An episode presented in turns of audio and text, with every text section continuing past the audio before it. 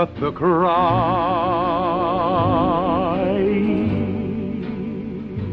With the world poised on the brink of war, Vault-Tec is reporting a record number.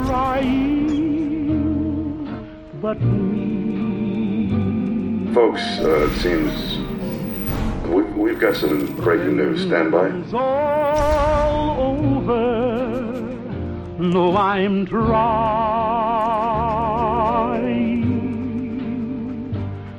forget about how much I care for you. We seem to have lost contact with our affiliate stations. Stand by. We do. We do have. We do have coming in confirmed reports of nuclear detonations. My God. Our soldiers were right. War. War never changes.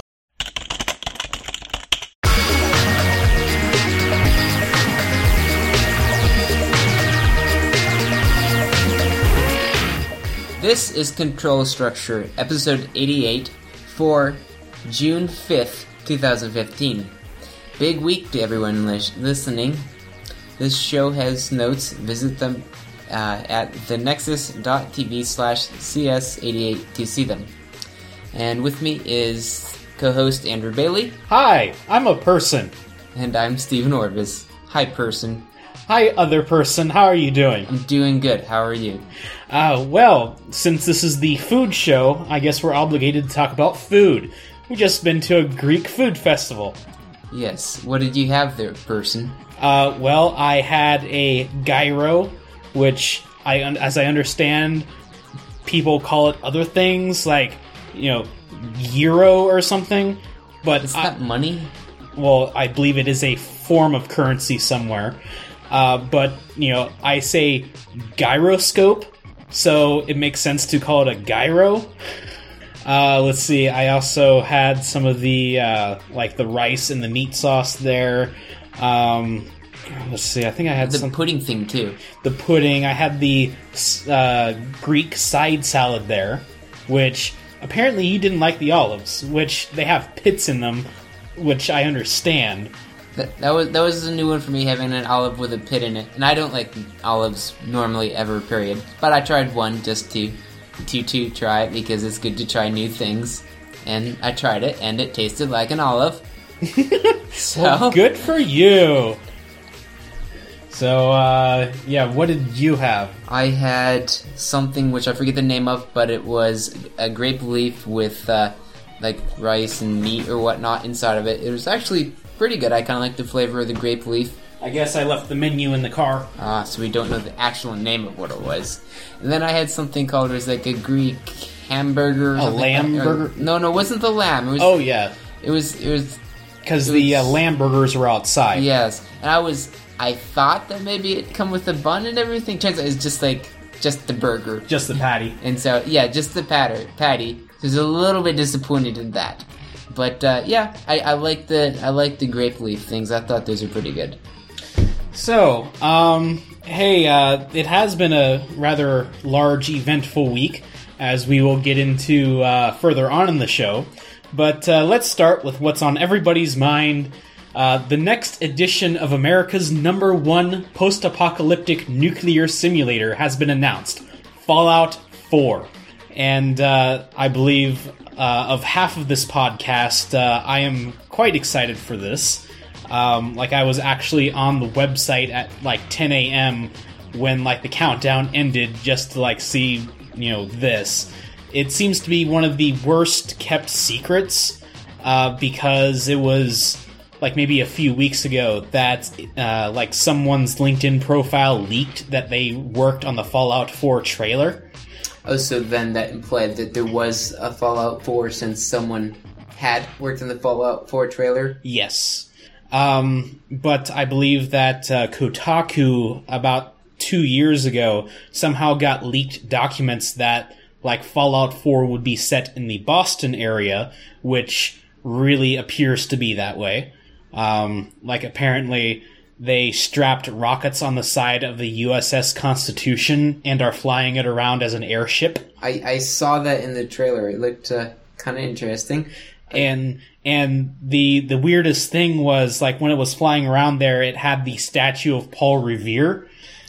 I, I did see the statue. It looked unmarred and unhurt by any of the nuclear wars that had happened, which was interesting. Which it seems like most of the buildings were like still standing okay, unless they had like been patched up or something. But uh, like I actually looked up that statue on Wikipedia, and sure enough, it is in Boston. So that's that's like the only element I took away from it that I knew was in Boston. Oh, So that's how you figured it out that it was supposed Yeah. to be in Boston. And sure enough, it looks exactly the same. Like even like the base of the statue too. okay, so definitely going for for that then. Uh, So- Do you think the leaks were on purpose or just accidental? Um, I'm not sure. I haven't really thought much about that. Uh, what I do know is that there have been some hoaxes around Fallout 4 in the meantime. What do you mean? Like someone like actually registered some domain and like got like a whole lot of people like uh, paying attention to it.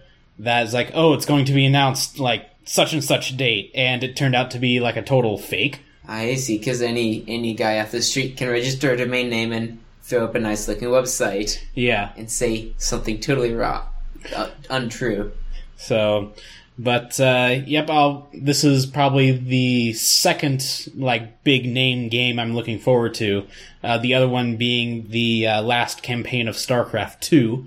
Um, but uh, yeah, I bet you your uh, batteries won't last that long. Well, they might if you had a what's it called? Battery something? Batterizer. Batterizer, yes.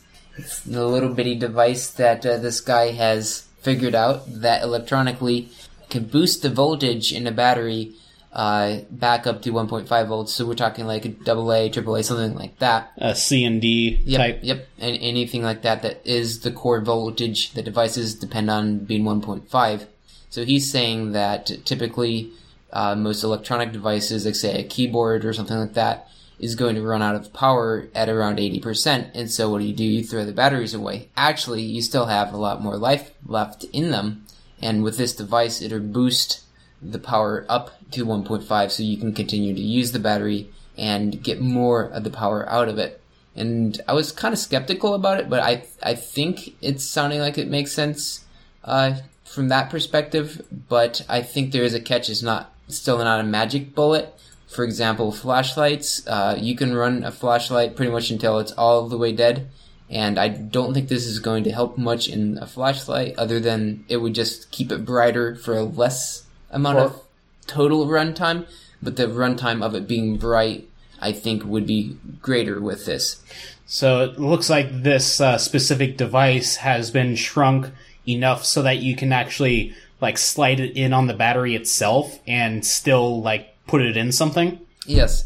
It, that was one thing to mention in the article. The technology actually wasn't anything new. It was just the miniaturize, miniaturization of the technology and obviously the concept of wrapping it around a battery that kind of makes it unique.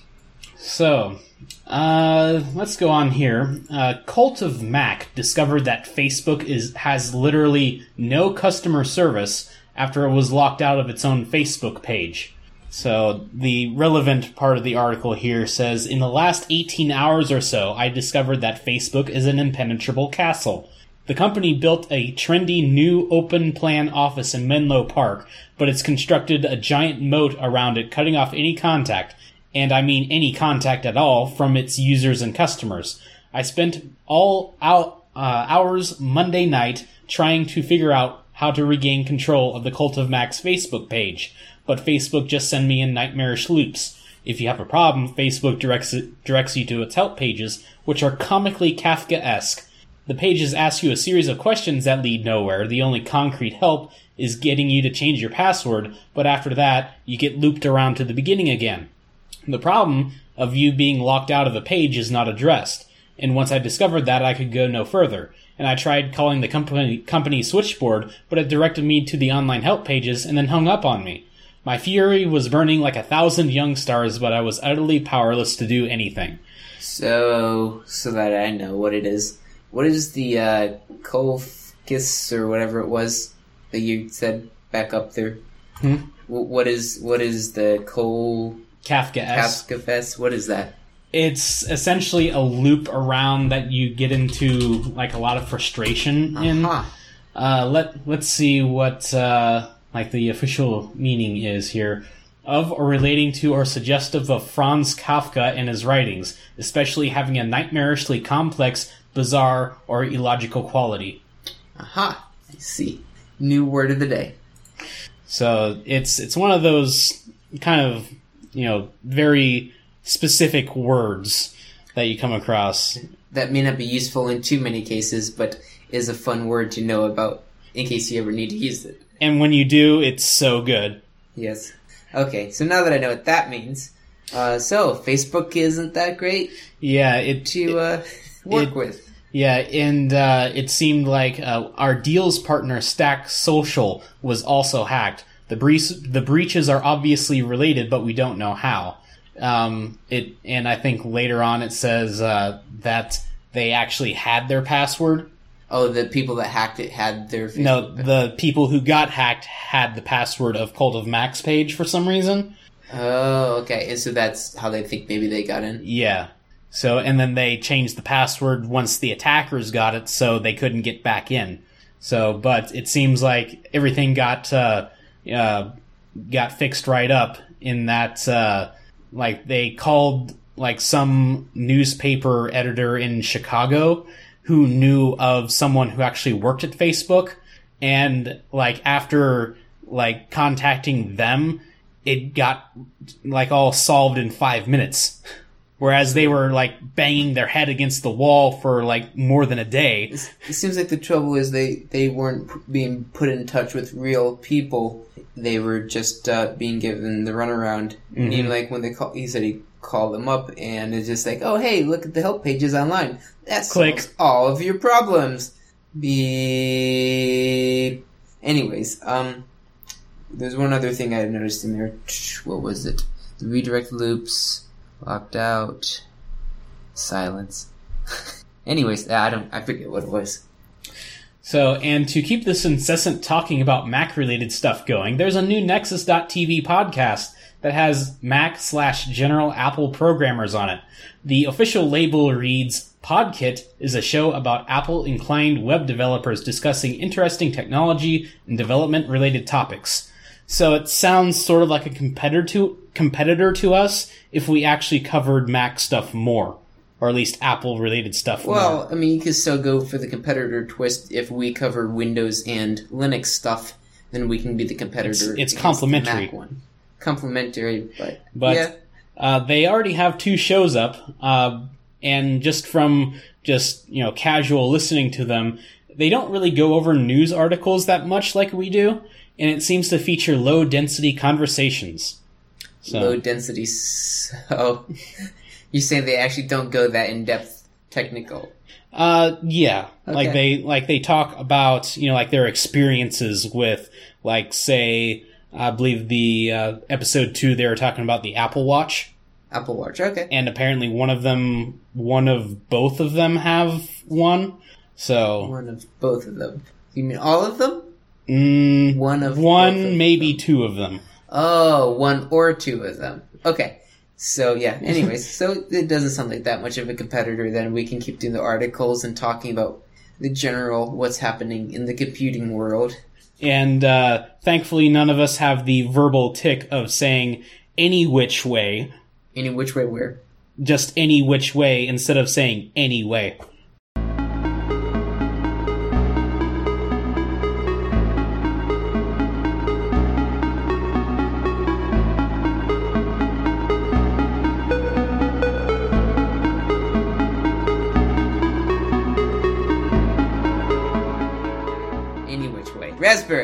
Raspberry. Raspberry, Raspberry. raspberry, Raspberry.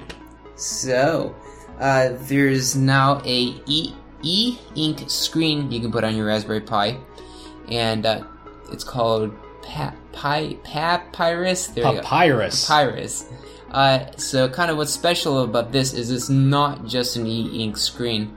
It also has uh, some switches at the top, and it integrates with uh, one of your GPIO pins that uh, allows you to turn the Pi on and off, and it has a Battery backed real time clock. exactly the clock. And I'm thinking, I didn't actually kind of say in there, but I'm thinking with that pin that they say that they can wake the Pi up with, that somehow they're thinking that they can integrate the clock with the the Pi in some way to wake it up at certain intervals. Uh, another interesting thing I saw is this has like 16 megabytes, I think. No, Uh, 32, 32. 32 megabytes of flash memory on it. Kind of weird that it has 32 megabytes. Uh, maybe seems- megabits, that is? Wait, this is megabits. Yeah. Yeah, this is megabits. That's true. Anyway, it's kind of weird. I'm not sure. If, maybe that's just for holding the image or something. It's kind of interesting Yeah. to put that on. Anyways, it looked kind of neat because uh, someone built something for Pi, and they it wasn't just oh it's a screen. Instead, they're like oh let's put some switches on it and uh, had this clock on it. So it seems like it could kind of be a useful thing, not just because it's a screen, but uh, uh, it has the switches. Plus, the e-ink is kind of a neat concept if you're building some sort of a status panel or something on Yeah. Pi. So interesting. Indeed.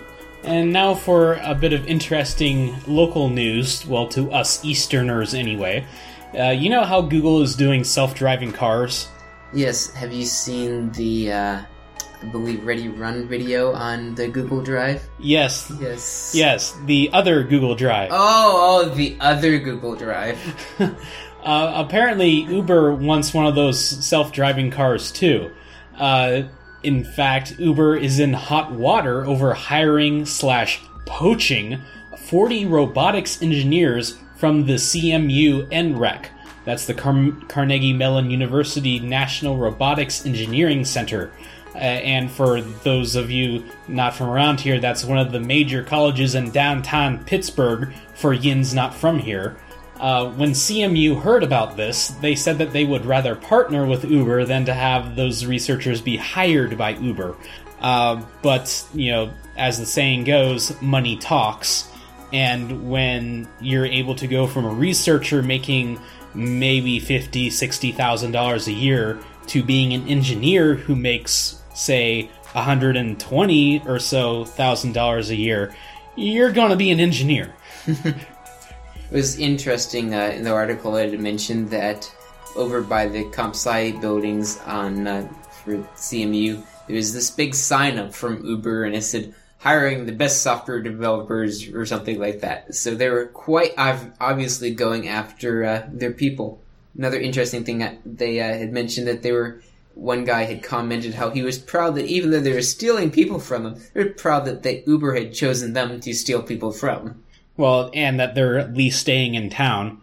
This is true that they're sticking around town. This says that there's one of the Uber cars had been spotted uh, in the streets of Pittsburgh with sensors and stuff on it and a logo. but with Uh, a real person inside. Yes, with a real person. At least that's what was reported. So, and uh, another thing about this is that uh, you know NREC, uh, you know that's you know robotics, and apparently there's a whole lot of military robotics research going on at the NREC. Uh, so in like some ways, this is actually like more beneficial to society, I guess.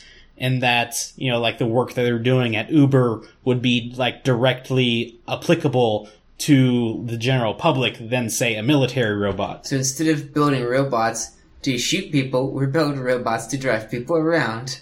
Yeah, it's a more uh, pacifistic, uh, I, if that's a word, uh, solution. so thing that I found was interesting is it wasn't actually that many people overall. So it's saying like they hired forty, and like I think the the center had had like hundred or so people overall. It said in it, uh, and it was. I, I guess I understand because they're very highly specialized people for the robotics, but it was interesting that it was a big deal with just uh, a relatively smart, small number of people. But what it means for Uber is they basically got a whole software engineer team that was highly specialized. and like presumably knew each other. Oh, this is true because if you just hire off the street, you get acquainted and like work out who does what and which. But when you kind of hire uh, from all from the same company, I, I guess I could see that. So uh, moving on here a little bit, uh, you know how GitHub supports SSH public keys? It can generate one for you, or you can add your own. Uh, someone did an audit of all these keys because they're apparently posted publicly, uh, and found some really short, weak keys, and even the ones caused by the Debian bug a few years ago. He alerted GitHub about it, and they disabled those keys and alerted the affected users. So, like, they, he found some, like, really pathetic keys, uh, like even down to 256 bit public keys, which, like, can be cracked within hours and days. Um, like, and he also found some 512 bit, uh, ones too. Uh, but, you know, like, again, you know, you need to, you know, I guess if you could enter your own, like, you've probably had these keys for a while if they're that short. It does seem likely. I, I found the side side story about the 512 bit keys about uh, says that the Texas Instrument calculator had the firmware uh, was restricted from updating uh, because you needed the private key to update it. Well, I guess they were able to reverse engineer and get the private key and so Like, then- guess it. Yes, guess it. And so hackers were then able to update the firmware. So that was an interesting side story because I like hacking the idea of hacking things like that. So uh, that's that's for five twelve bit keys. Uh, he this guy said I tried to make a five a 256 bit key and factor it, and the process took less than 25 minutes uh, from having the public SSH key to the factoring primes. Uh, see, the risk isn't only real if someone had gathered together the top line of mathematicians or a supercomputer worth of power. The 256-bit key I factored was factored on an i5 2400. So the the direct implication is of this is so GitHub has your public key, and if I can calculate or If I- if- private key, now I can push to your repository or change branches Yeah. around or do what you can do to the You, repository. you are impersonating someone else because you have essentially guessed their password. Yeah, it is because that's that's what it gives you when you can do set up SSH like that with uh, Linux computers and just pop right into the, the terminal and SSH in without having to type in your password because you have the the key uh, agreement there for authentication. So, on a scale from 0 to 1.0f, how awesome would it be if Windows came with SSH support, at least in the form of PowerShell? Uh, 1.0f just because it doesn't have it. So, uh, but don't hold your breath though, because this is the third time that they've tried doing this. But it seems that they've made a compelling business case for it. I don't understand why it would be a, a difficult thing for them to do because it's like I don't know, a kind of a standard protocol to connect to other computers on the internet. Yeah, um, but I think like the reason that they uh, like they were able to get a business case for it is that you can uh, put uh, Linux images on Azure, which is like their cloud computing uh, service. Okay. Like it comes with you know like several images of like whatever operating system you want, like including Ubuntu and probably Red Hat, maybe Debian. You know distributions that kind of come with SSH. Uh, so if you want to manage your, you know, Linux instance in Azure remotely, it kind of helps to have an SSH client. Uh, so up until now, like you had to essentially use PuTTY, but if it was integrated into your uh, Windows system, that would be pretty great because like a lot of companies like restrict, you know, what kind of software you can run on corporate machines. Oh, this is true. I never thought about that aspect of it, of being uh, a native installed feature versus not. Yeah, it is. It is handy when I'm in Linux. Like if I'm going to work with a website or something that has an SSH access, you do it in Linux. It's just so much easier. You can pop open the terminal with the keyboard shortcut and uh, just start typing away and not mess around with PuTTY. So it'll be a quite interesting and useful addition. Uh, so uh, going on here in the ever ever forward open sourcing at Microsoft, the Windows Communication Foundation, at least the client, is now open source. Uh, so you had a few things to say about this, I think. I yeah, it was kind of an interesting interesting thing. I think it's going to uh, probably open up a lot as far as communication wise. WCF can be really easy to write uh, services and such. So Yeah, since interesting, yeah. since it's essentially the layer over top of uh, SOAP. Know, Yep. that's the XML stuff. yeah, it it is pretty nice to make stuff. I mean, there's the configuration can be really painful when you get into the the app config files and how to set them up, but the power of it is you can configure all kinds of different bindings without changing your code. So it's kind of neat. Anyways, uh, one thing I did notice was odd was certain features are not there, and we were talking about a pre-show and thought that maybe they just had reviewed that code and uh, decided it was public safe yet or something. Yeah, because uh, like I probably imagine that Microsoft probably had a contract with some other company to like include their code so they could have this feature in WCF, but that that uh, agreement did not allow for open sourcing the code. So they were like probably going through reviewing it and or writing code to replace that. So you know, but that's just my suspicions. Another good good trend from Microsoft: make things open source and let people read them, modify them. And it is really handy having an open source. The other day, I was doing something at work, and uh, it was with a file writer. You can pass the file writer an enumerable of uh, strings, and it will just like do stuff with them and write it the file for you. Like one line each per string. Um, so like uh, you have like your file dot write lines, and so it used to be like an array argument was all you could pass it. Well, I forget Right. what version they added. You could pass it in an, enumerable of strings instead. Probably two, because that's when they went crazy with generics. Probably. Um, anyways, there was some question we had had about how it works performance wise, and if we wanted to do something uh, when we were giving it the enumerable, and uh, I was able to go browse the code, and you know, I we have ReSharper at work. We just recently got it, so it'll download the source code for you automatically. So you just do a, your F12, you go to definition, and it pops you right into the source code, and you jump through, and you can kind of read down and, and see how they implemented it. And so it's, it's kind of neat being able to do that. It gives me as a develop, developer a lot of power to know exactly how the uh, implementing code works because then I can understand it and know how to consume it. So yeah, like all this open sourcing that Microsoft's doing, it's not the Microsoft that we hate and despise. I'm scared. So, uh, so you remember Let's Encrypt? It's the uh, free certificate authority that uh, I think like the EFF and or Mozilla are backing. Uh, they uh, recently generated the keys and certificates, uh, and they are almost in almost ready to start issuing certificates for people. Uh, they made a blog post explaining how they set it up and how it all works. So, like how certificate authorities work is that you know, like they have this master root uh, uh, private and public key pair, and the public key is put into a root certificate, and that's what's sent out in all your browsers, all your operating systems, and whatnot. So that private key is used to sign intermediate certificates, uh, which are like uh, like another layer of public-private keys. So, like if the like the major one gets compromised, like there's another layer there, so they don't have to reissue a root certificate.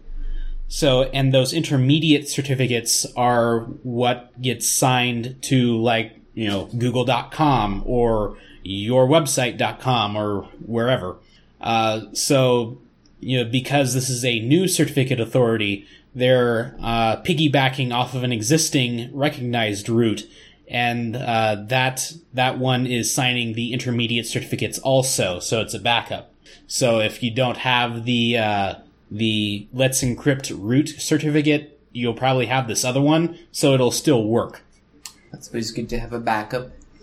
So and like they also explain how uh, like they're managing like the private key and like how they're keeping that safe safe. So it's an interesting read. So an engineer at Etsy has released a report about all the SSDs he's using in a data center. It's a cautionary tale that not all unicorns and I- IOPS, uh, or it's an interesting story uh, slash cautionary tale about a few brands.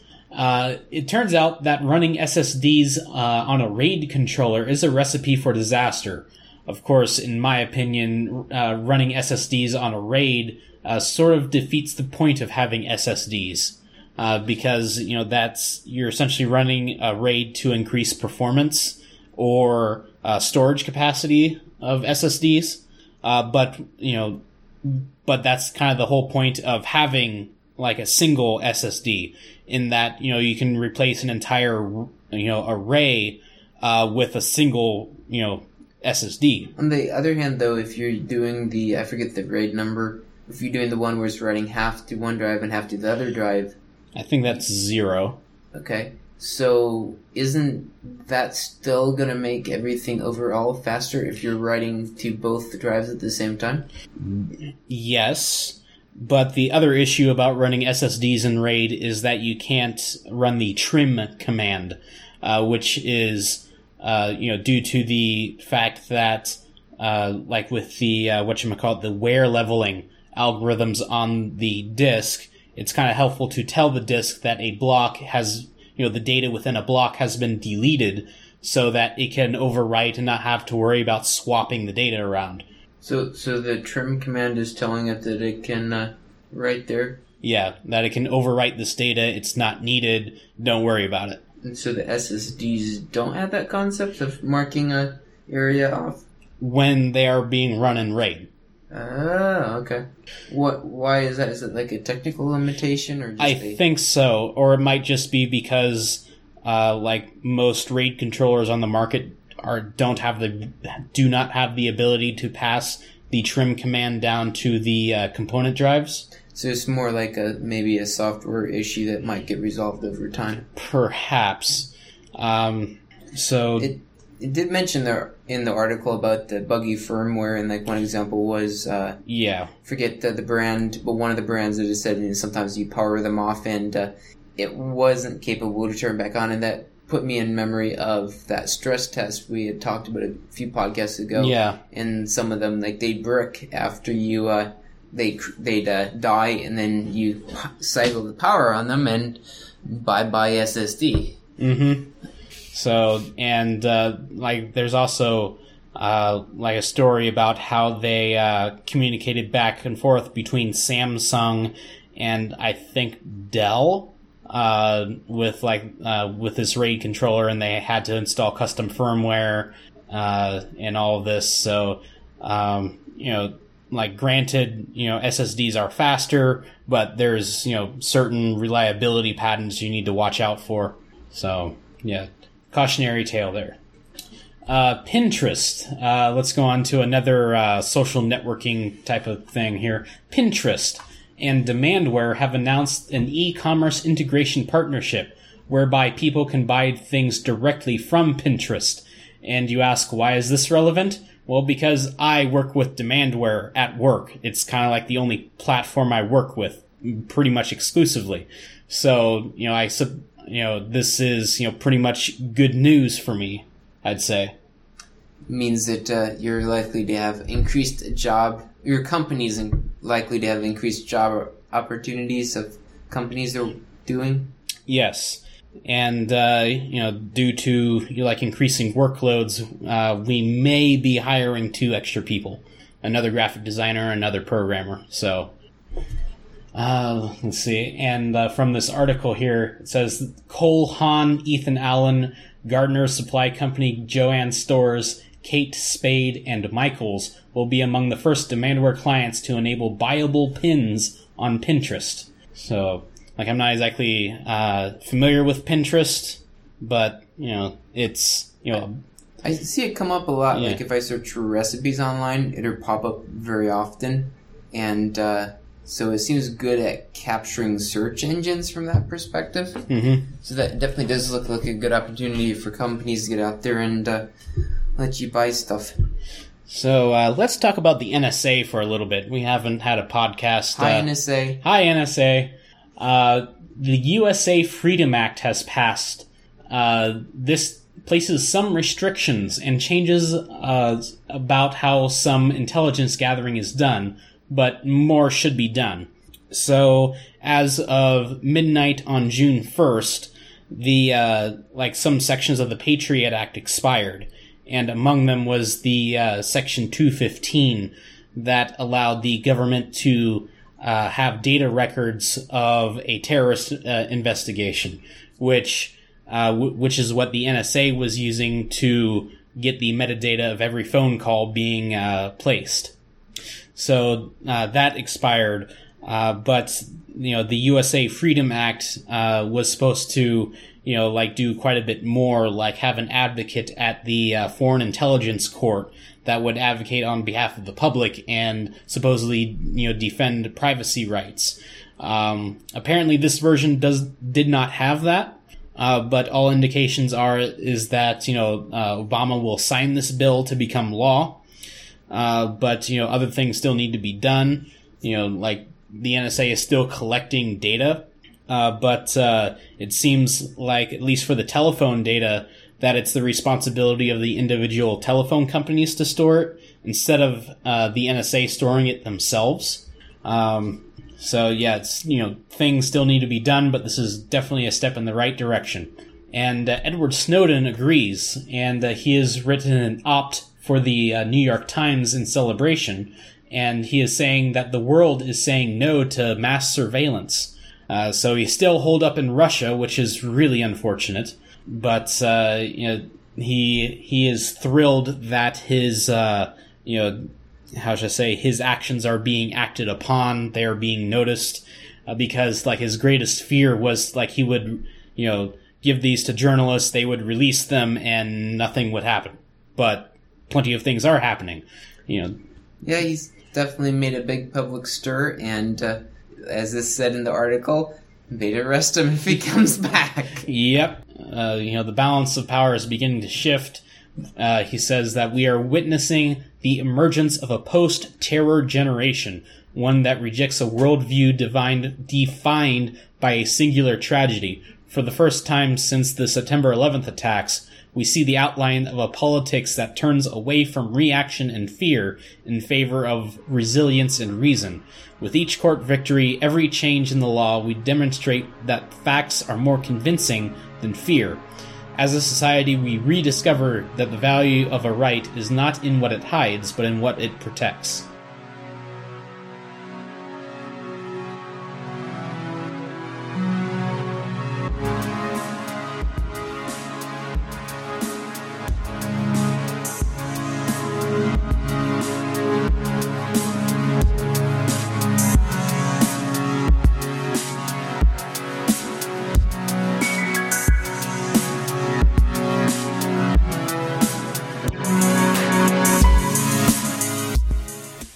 Let's go ahead and deprecate SourceForge because the GIMP already has.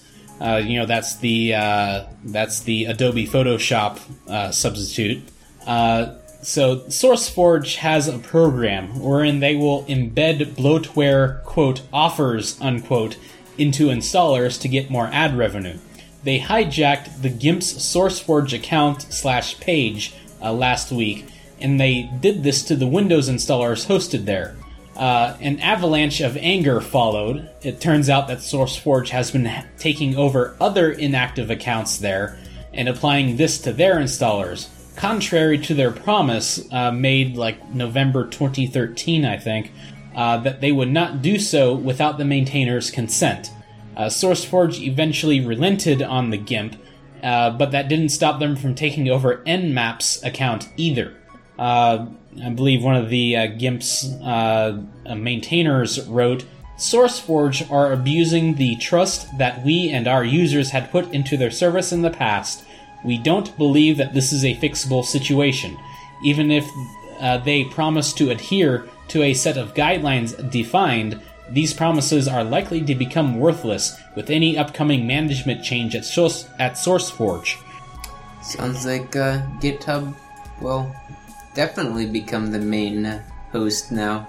SourceForge was kind of on the way out, it seemed to me. Like, they used to be really big, but uh, they don't really have that great of a UI in the website, and uh, I don't know if they support Git natively or not, but GitHub's just uh, so easy to commit code to and do things with. So, uh, let's see, uh, SourceForge released a statement in an effort to address a number of concerns that we have been hearing from the media and the community at large. We at SourceForge would like to note that we have stopped presenting third party offers for unmaintained SourceForge projects.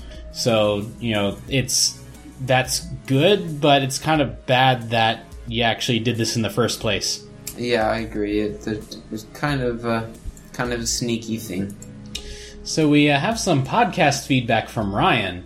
Uh, Ryan says that IoT is such a terrible name. Well, in in continuing this uh, chain of discussion, uh, I posted an anti-IoT comment on Hacker News on a popular story about United flights being grounded. I believe, like the exact comment was something like, uh, like some guy was on an airplane and they had to like reboot everything, like even the uh, the in-flight entertainment system, and uh, the splash screen hit him with a huge amount of nostalgia. It was RedBoot with a kernel build date from 2004. Uh, let's see. Then the response that I put uh, seemed to be a popular sentiment because over a day or so it got 65 upvotes and generated quite an, a long and insightful discussion. Uh, to which I posted, This is the Achilles heel of the entire Internet of Things and smart appliance trend, and I think that this will bite everyone bad. After 50 plus percent of these vendors go out of business in the next decade, their products won't get updated, and people will wonder why their quote smart unquote TV can't watch movies from whatever replaced Netflix slash new whiz bang video service. They won't be as likely to buy any smart thing again. So this apparently resonated quite well. And uh, let's see, like one, like pretty much the a direct reply says, "I have yet to see anything that makes me look forward to the IoT." And when I talk to the voices of the vendors in my head, I'm basically telling them, quote, stay out of my refrigerator, my furnace, my toilet, and my smart door lock that I'll never have. I just don't feel that anything relevant to the IoT is missing from my life at all. See, I think one of the, the like this is more so like uh, manufacturers putting stuff into things and that's proprietary. There's that huge trend if you're thinking Raspberry Pis and, and chip.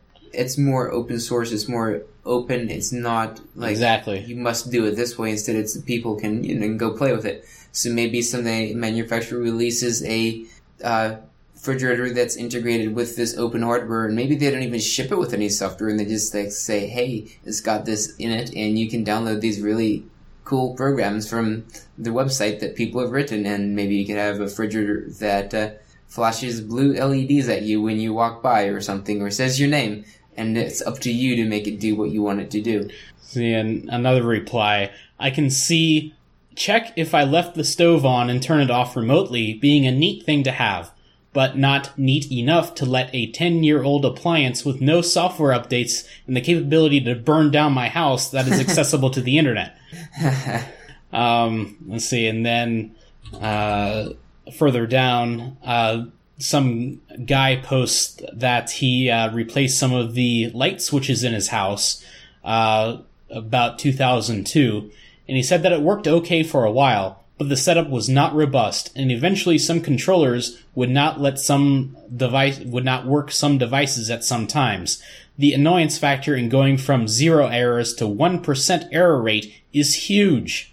Uh, five years went by, and I have been slowly replacing all these devices with hardwired switches, uh, or Insteon. Uh, of course, the original 1959 wiring paths still work fine.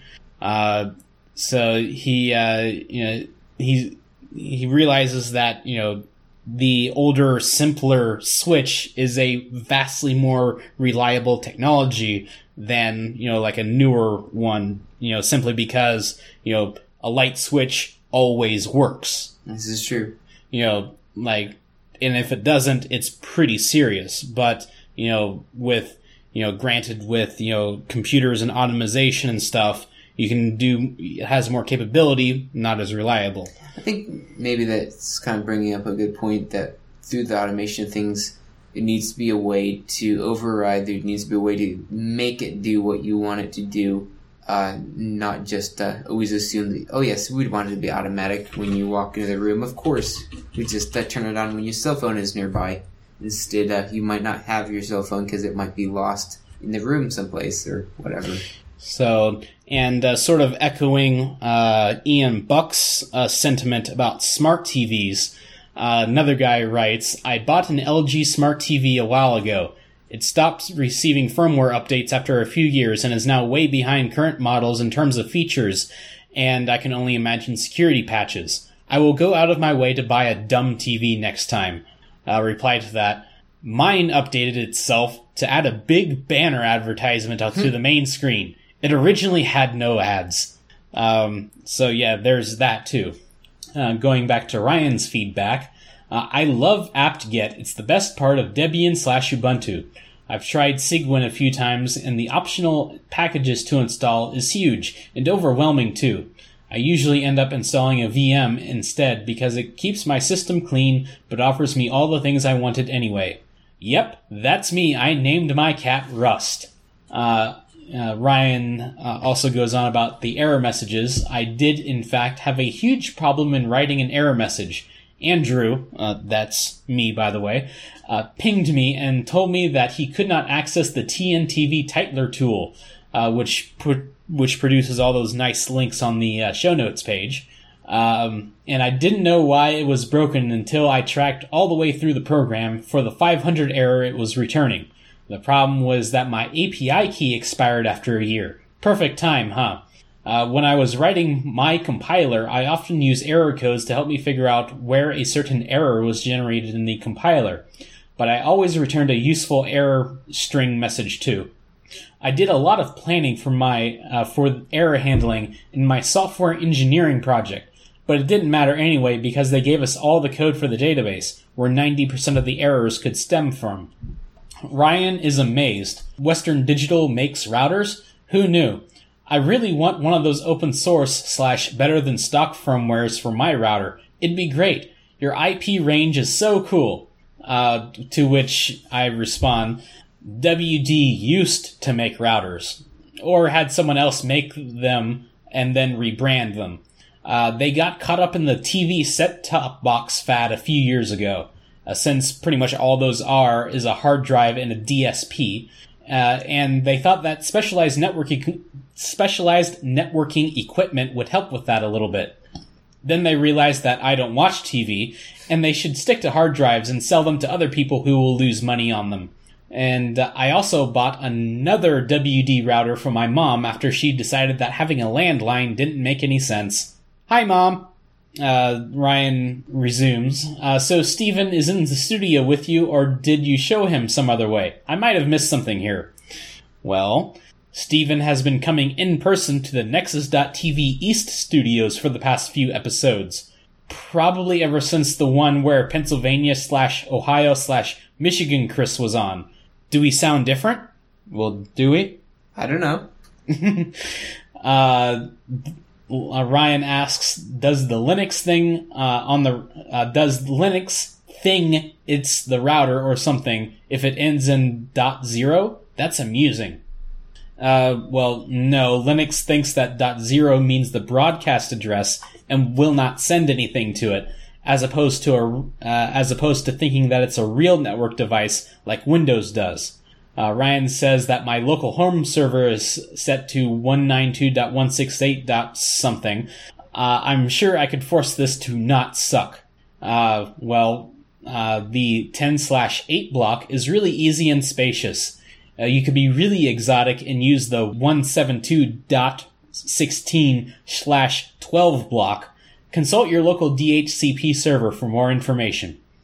Uh, and Ryan says, Hey, look, I listened to a show and wrote feedback for it.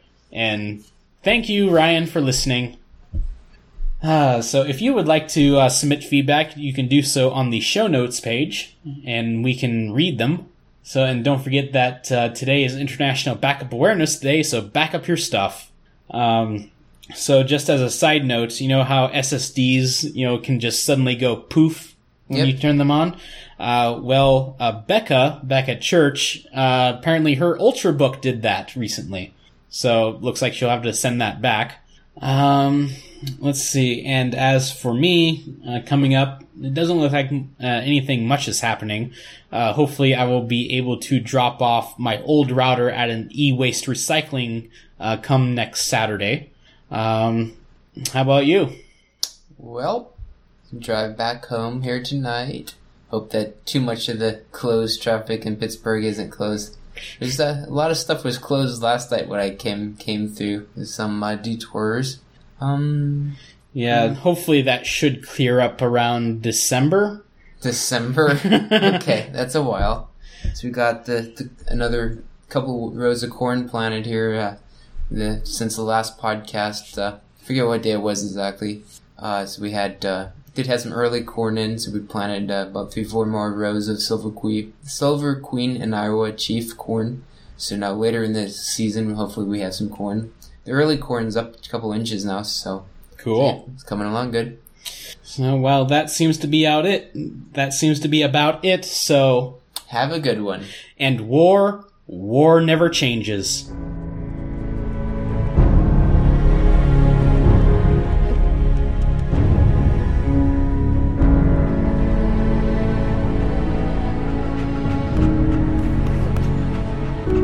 Let's go, pal.